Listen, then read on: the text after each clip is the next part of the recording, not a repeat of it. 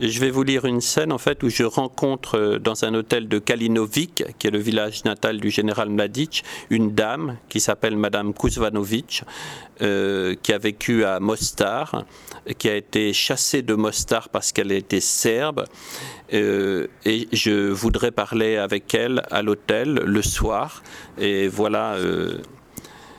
j'essaie de l'interroger sans vouloir l'interroger. Elle se tait et je lui fiche la paix.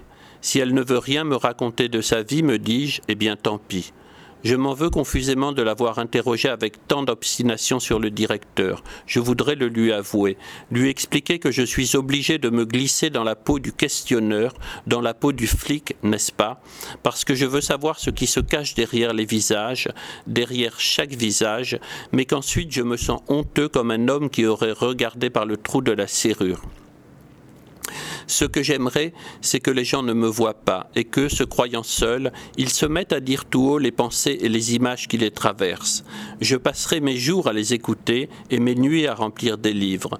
Je serai le greffier de la vraie vie, celle de nos ténèbres, l'envers du décor que nous nous efforçons d'offrir chaque jour.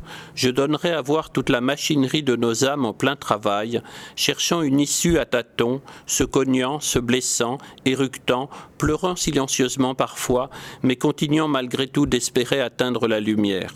Je crois que vu du ciel, s'il y avait quelqu'un là-haut pour nous observer, il ne pourrait que nous aimer, pour notre ingénuité, notre pugnacité, notre foi en quelque chose que nous ne savons même pas nommer.